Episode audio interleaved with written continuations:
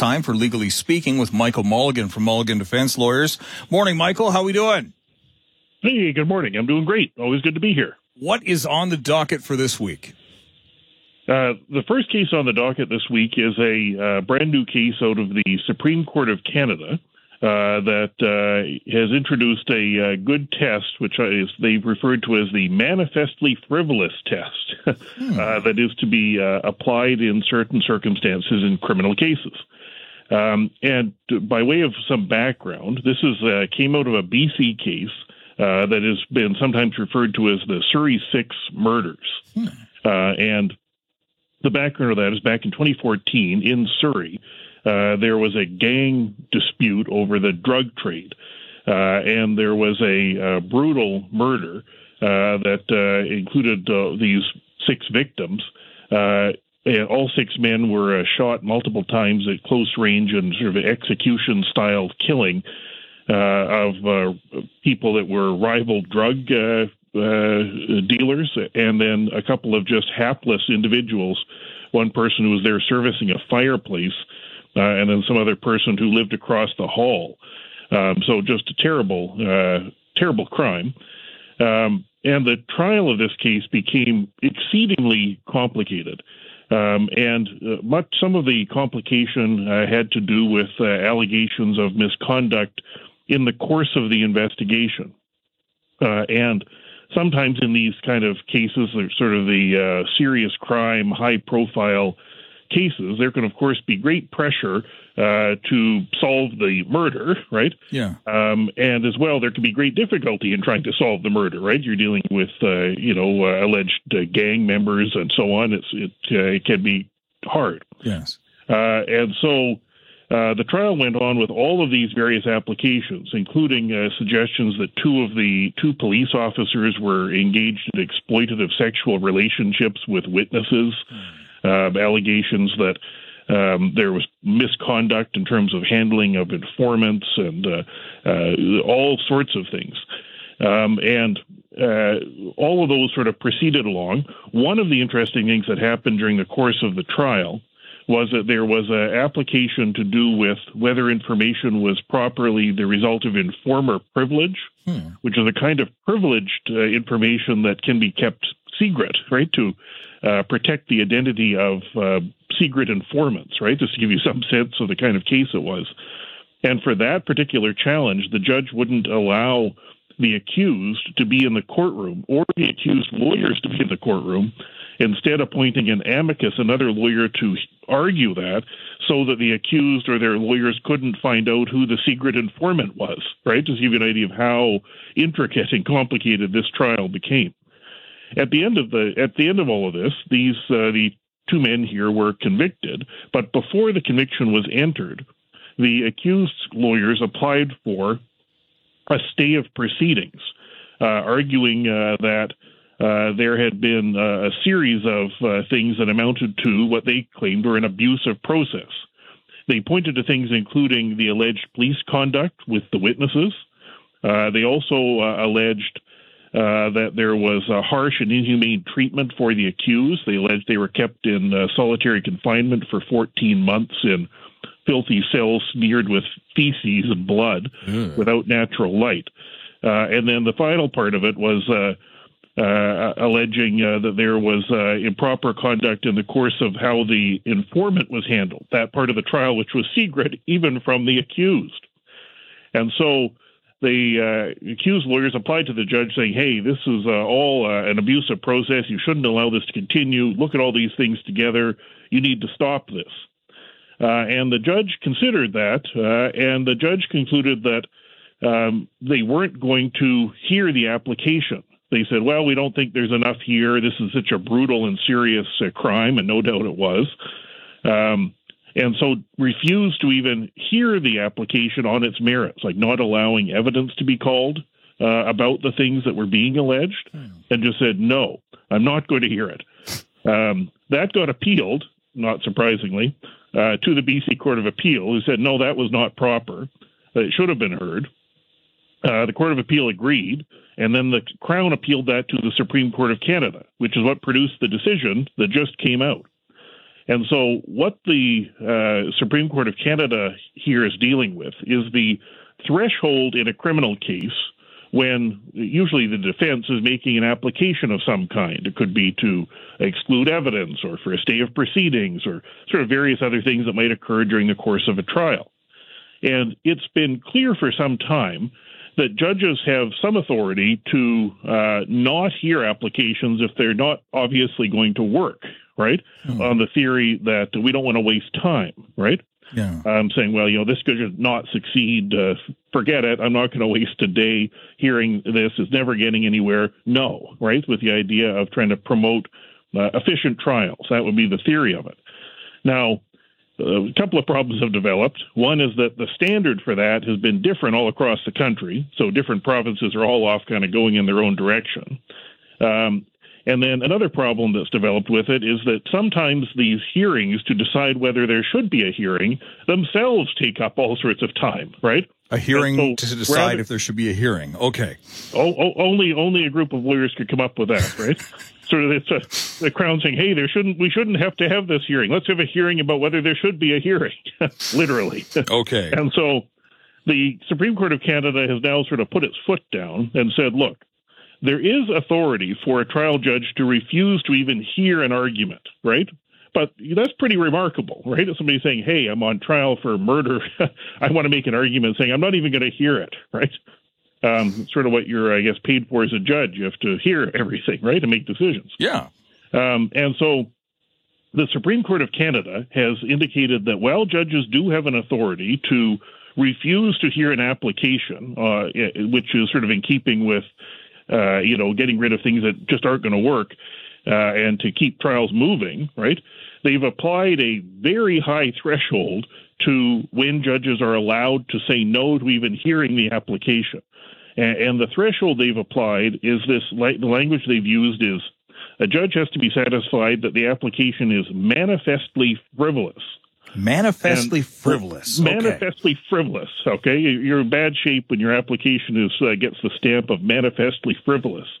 Um, and so the idea there is that uh, manifestly would mean obviously, right? And frivolous would be necessarily going to fail. And so what the Supreme Court of Canada has said here to trial judges is saying, look, when somebody comes with an application like the accused in this case, right, saying the you know solitary confinement and sexual activity by the police and whatever went on in that secret hearing um, should lead to the crown or the, ju- the judge staying the proceedings, saying this just can't proceed. It's so man so unfair, right? Yeah. That the way a judge has to approach that is the judge has to assume that the things being claimed are true, right? When somebody's saying, "Hey," I want to lead uh, evidence about uh, my client being left in a filthy cell for 14 months smeared with feces, right? Yeah. A judge has to has to assume, okay, I'm assuming you prove that, right? You have mm-hmm. to assume that's true, right? Or you say, well, I'm going to allege that the police were having, you know, improper sexual relations with the witnesses in the murder trial. You have to assume that happened, right? And then a judge has to ask himself, if you assume all of that is true and you draw the most favorable inferences to the person making the application, could it succeed, right? And only if a judge says, yes, if I believe everything that you're claiming and draw the worst inferences that could be drawn as a result of all the things you're claiming, if it can only be dismissed and say, I'm not hearing it, if you conclude that even with that, it could not succeed, right? So the idea is that you, you can't just do some weighing of it and think, well, I'm not sure I believe that the cells were that bad, or you know, I don't know whether you're you know really going to get evidence of the police having sexual activity with the witnesses. I don't know about all that, right? Mm. You can't do that as a trial judge. Mm. And the Supreme Court of Canada and the Court of Appeal here found that, for example, when the judge was analyzing the kind of evidence that might come out with respect to the secret hearing, which again is a pretty remarkable thing, right? Think about that you're on trial. There's a part of your trial which you can't show up at, right, to keep the information secret, right? Yeah. And so the Supreme Court of Canada and the Court of Appeal and now the Supreme Court of Canada have said, no, this was a mistake. There uh, was, if you accepted that all these things being claimed were true, um, it is not obvious that this could not succeed, right? And so it was improper for the judge to just say, nope, you can't have a hearing about this. Um, and so it's been sent back, and now there will have to be that kind of a hearing unless the judge can be satisfied that the um, uh, application is manifestly frivolous, which plainly isn't going to happen here given the language from the Supreme Court of Canada. But in addition to the impact it's going to have on this case, it's going to have an impact on many other cases. Um, and the, the impact is going to be, first of all, in many circumstances, I expect, to do away with the hearing to determine if there should be a hearing, right? Uh, because if somebody is alleging, hey, the, the, this or that ought to happen for reasons A, B, and C, the judge is required to conclude A, B, and C. Okay, if you proved A, B, and C all happened, could you get what you're asking for, right? And if the answer to that is yeah, that could happen, uh, then on to the hearing. Uh, and so uh, I guess it'll have a couple of effects. First of all, it'll permit sort of decisions on the merits rather than just say I'm not hearing it. Uh, and second of all, uh, unfortunately, the uh, I think some of the hope when trial judges were thinking, well, if we can just screen things out, things might move faster, uh, has really come to naught. And, and I think really, it, in some cases, has meant that legitimate issues wind up getting litigated twice. Hmm. They're litigated, first of all, on the basis of should we have a hearing about this? and then you spend a day arguing about that. And then you say, yes, yes, we should have a hearing. And then you go on to spend the day on the actual hearing. Whereas if you cut out the first part, you probably could have get it, got it all done more expeditiously. So the hope here is that now that we have this clear direction from the Supreme Court of Canada and a clear test, which is a very high hurdle, um, it'll provide some uh, clarity for trial judges in terms of what they are and are not permitted to do. And it'll provide a consistent standard across the country um, so that we don't have uh, different things happening in all kinds of different places. And that's one of the functions, of course, the Supreme Court of Canada uh, provides, right? You know, the court's a hierarchy, uh, and the Supreme Court of Canada is at the top of the pyramid. And so when it provides this kind of direction, it then clarifies it for everyone across the country, and we can all get on the same uh, page. Uh, and for the BC case, uh, I guess we will now have to wait and see uh, what evidence the judge does accept about these allegations. Uh, and then we'll get a decision about uh, whether there should have been a uh, or should be a, a, stay of proceedings, even for this kind of brutal and serious case. Of course, the allegations are extremely serious, right? So we'll have to wait and see, and we'll get a uh, decision on the merits uh, rather than a, a decision uh, waving off the request for a decision. So that's where the new test of manifestly frivolous comes from. Michael Mulligan with Mulligan Defense Lawyers. Legally speaking, we'll continue in just a moment on CFAX 1070. Legally Speaking continues with Michael Mulligan, barrister and solicitor with Mulligan Defense Lawyers. Michael, up next on the docket here, I'm reading a Victoria used car manager wrongful dismissal claim dismissed. What's the story? Yeah, that's exactly right. Well, as we've spoken about before, uh, a, an employer uh, who employs somebody who's not a member of a union, that's an important distinction, mm-hmm. um, is free to fire an employee at any time for any precious reason they might come up with, right? Uh, see, I don't like the color of your shoes today, but uh, if you do that uh, without cause, like without a sufficient legal reason, uh, for firing somebody, uh, then you can be subject to having to pay the person uh, you fired, the employer is, uh, and the idea of the payment would be pay in lieu of notice, right? Uh, now, it's a different circumstance if somebody's in the union, right? If somebody in the union is fired uh, without uh, cause, they can actually be ordered back into their job, yeah. employer like it or not. Uh, but uh, for somebody who's not in a union, your remedy, if you're fired without proper cause, would be a claim for money, which would be pay in lieu of uh, notice. So, uh, this case, it's a local case, involved a fellow who was a manager of a used car uh, dealership. They had more than one location. Uh, he was paid very well, I must say, as I read it. Uh, this is probably should be some employment advice for young people thinking about what they want to do. Uh, he had an employment contract that paid a guaranteed minimum of $25,000 per month uh, for six months. Then it went up to a guarantee of $35,000 per month, uh, plus various bonuses, I guess, on how many cars were sold.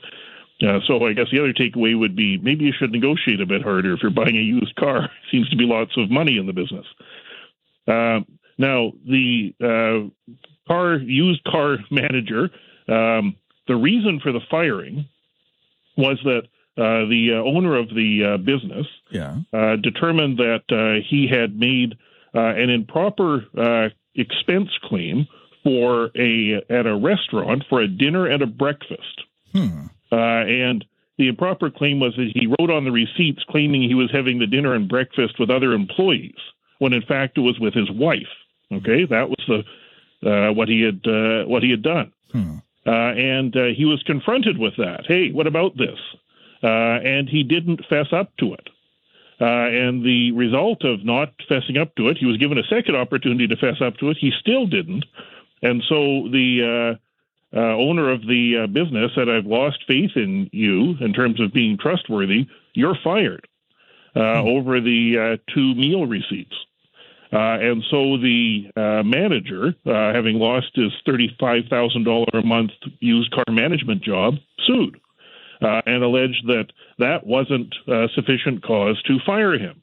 Uh, and argue that he should be uh, entitled to some significant compensation given what his salary was. Uh, and so that's the case that went to trial. Uh, and the judge in this case ultimately concluded that no, um, the fact, even though uh, you've got this high paid employee, and even though the receipts here, the two receipts for the dinner and breakfast totaled approximately $250, but despite the fact that the amount of money wasn't substantial, uh, the judge found that it was reasonable for the employer to terminate him uh, on the basis that they had simply lost uh, trust uh, in this person who had a, a, a, job that did involve a significant amount of trust and responsibility. Hmm. Uh, and furthermore, the judge, in coming to that conclusion, found that it was significant uh, that he was given these two opportunities to fess up to it, and he didn't fess up to it, right? Yeah. Uh, and uh, even at the uh, trial itself, uh, the judge ultimately uh, found that he had difficulty with respect to the evidence of the the plaintiff, the former manager, mm-hmm. when he testified that he was struggling to recall the reason for the receipts. the judge found that um, he wasn't struggling to recall what went on. Uh, he was struggling, uh, having been caught in uh, a deception of his employer. Uh, and so that didn't go down well either, I suspect. Uh, and so the net result of all this is that the uh, manager is out of the job. He was fired. and the judge concluded that the employer did have just cause for the dismissal, and so he wasn't entitled to any severance at all. so his claim was dismissed, and he's going to be on the hook for costs uh, for having brought the claim. And so I guess the uh, takeaway there would be the importance of honesty with somebody's employer, mm-hmm. uh, because even if the amount of money is small, uh, ultimately, if it results in the employer just saying, "Look, I've just lost faith in you. I've caught you, and you're you're still uh, maintaining uh, this position they, they don't believe to be truthful," this could be the result. So I think it's a, a, interesting local case on several fronts. if for no, no other front, then you might want to try a bit harder when you're negotiating down the price of your used car. Plainly, there's a lot of money in that business. Well, I'm just sitting here like $25,000 a month. That's where my brain stopped. And I just went, wow, that's, the business must be booming for some folks. Now, that was the beginning of it. That was only for the first six months. It then went up to $35,000 a month plus uh, uh, bonuses uh, based on sales. Uh, and so uh, that's a Victoria used car dealership. Uh, and so, uh, you know, the takeaway there is, yeah, there's a lot of money being obviously made in that business if you're hiring somebody as a manager uh, and paying uh, that kind of uh, money on a monthly basis. Plus, you're going to be paying the uh, people who are selling the cars, right? They, I think, do pretty well.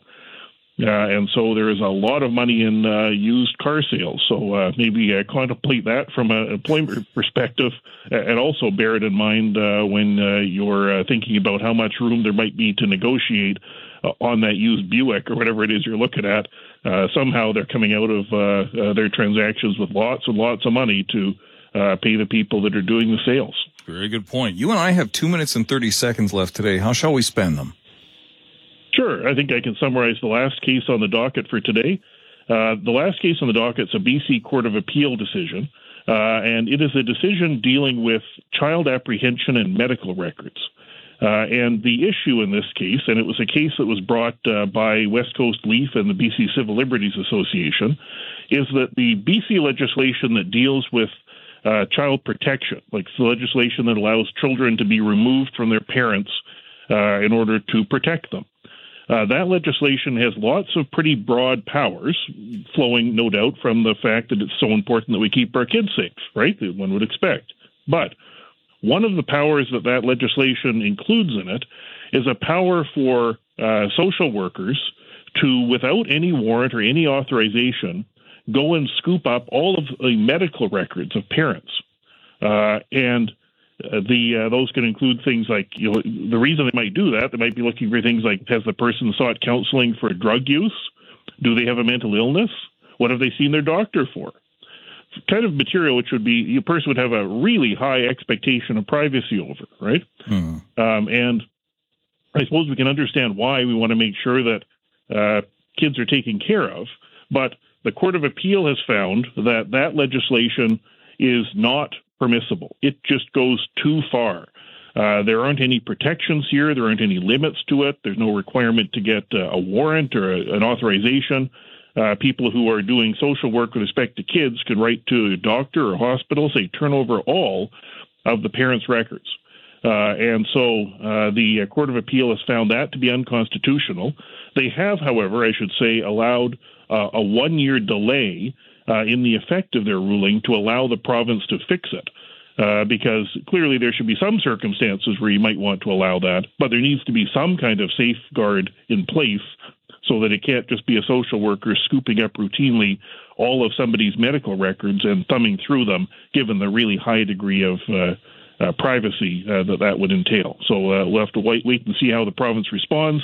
They've got a year but for the uh, uh, future, it won't just be an open season on uh, flipping through your medical records if there's a concern about uh, the safety of children. Michael Mulligan with Mulligan Defense Lawyers, legally speaking, during the second half of our second hour every Thursday here on the program. Pleasure as always, Michael. Until next week. Thanks so much. Have a great day. All right, you too. Bye now.